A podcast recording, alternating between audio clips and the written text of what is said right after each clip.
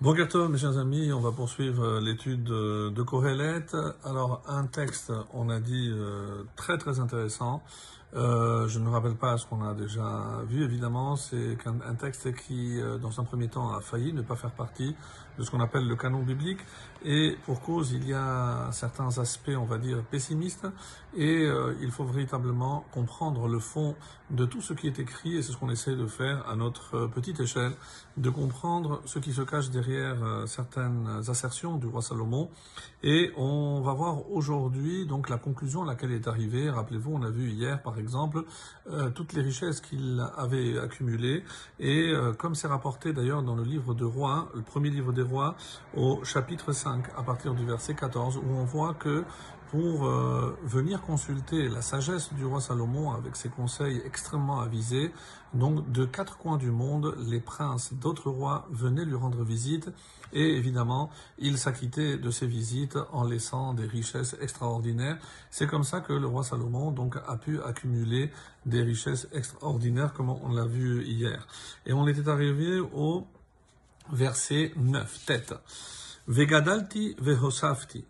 Donc je suis, je, je, je, devins grand, Veosafti, et je surpassais Mikol Sheaya Lefanai Birushalayim, je surpassais euh, quiconque fut avant moi à Yerushalayim. Alors dans quel domaine? Donc il ne le précise pas, on va voir. Afrochmati Amdali, et ma sagesse me resta. C'est-à-dire que bien que j'ai accumulé toutes les richesses qui sont décrites dans les premiers versets, donc grâce à ma sagesse, j'ai pu conserver cette richesse et c'est en soi donc un signe d'intelligence euh, que le, roi Salomon veut nous faire comprendre ici, parce que l'intelligence ne consiste pas à acquérir des biens, des richesses, c'est aussi les conserver. Et on voit malheureusement autour de nous des gens qui arrivent à certains, certains niveaux de richesse qui après risquent de tout, de tout perdre. Asher sha'alu lo. Verset 10. Kol asher sha'alu lo atzalti mehem.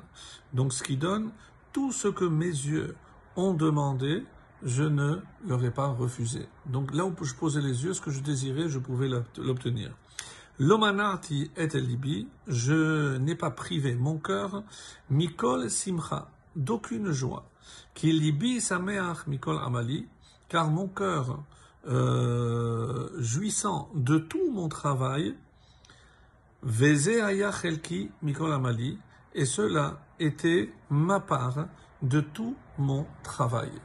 Autrement dit, de tout ce travail qu'il a, réalisé, donc il dit qu'il a effectivement euh, ressenti une certaine joie, une certaine satisfaction d'avoir atteint le niveau qu'il a atteint par rapport à tout ce travail, cet effort qu'il a fourni. Le vient le verset 11 et nous dit ani bechol Donc comme s'il a voulu faire un bilan et c'est comme ça qu'il est dit, je me suis tourné vers toutes les œuvres, euh, qu'avaient faites mes mains. Alors vous l'avez certainement remarqué, j'essaie toujours de garder euh, dans, la, dans la traduction le sens le plus proche, même si effectivement ça ne donne pas euh, quelque chose d'élégant. De, et euh, vers le travail chez Amal Tila Asot, auquel j'avais travaillé la Asot pour le faire.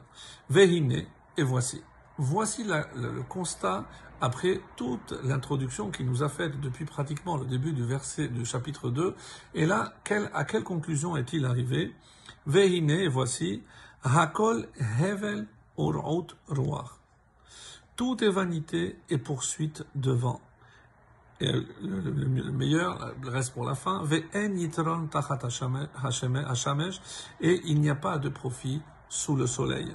Donc, ici, je vous lis euh, l'interprétation du ride qu'on avait souvent cité, comme on avait vu plus haut qu'une génération vient, une génération s'en va. Nimtsa kol amali. Donc tout ce pourquoi j'ai travaillé, tout ce que j'ai réussi à accumuler, puisque un jour ou l'autre, moi aussi, je vais partir. Donc tout ce que j'ai accumulé, alors velo, veli je ne vais pas profiter de tout ce que j'ai accumulé. C'est la génération qui va venir après moi qui va en profiter. Donc il dit comme, euh, on va dire, une, une destinée inéluctable, c'est que tout le monde quittera ce monde. Alors, et là, pour terminer au moins sur une note positive, je me suis tourné vers la sagesse.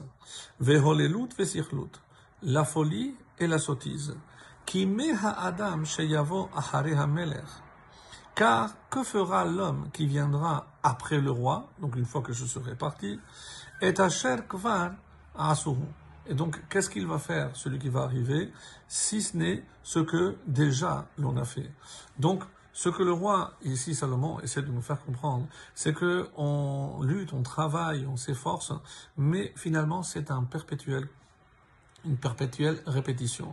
Donc il faut, et on va voir évidemment par la suite, puisque euh, alors qu'est-ce qu'il leur conseille de faire Ça évidemment, on le verra par la suite, mais il faut savoir faire un constat lorsqu'on doit s'arrêter, réfléchir à tout ce qu'on a réalisé.